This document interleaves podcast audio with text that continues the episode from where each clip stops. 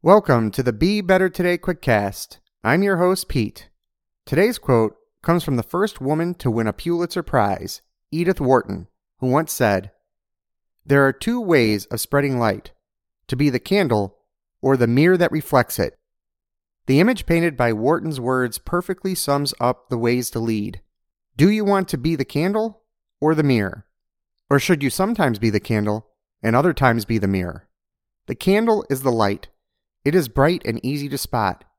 You can light the way as a leader to those that follow. People need this type of leadership. The mirror reflects the light of others back at them and beyond.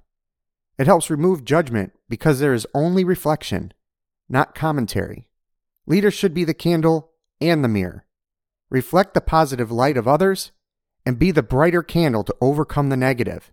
You are a candle and a mirror. Choose wisely. Now, let's get out there and be better today.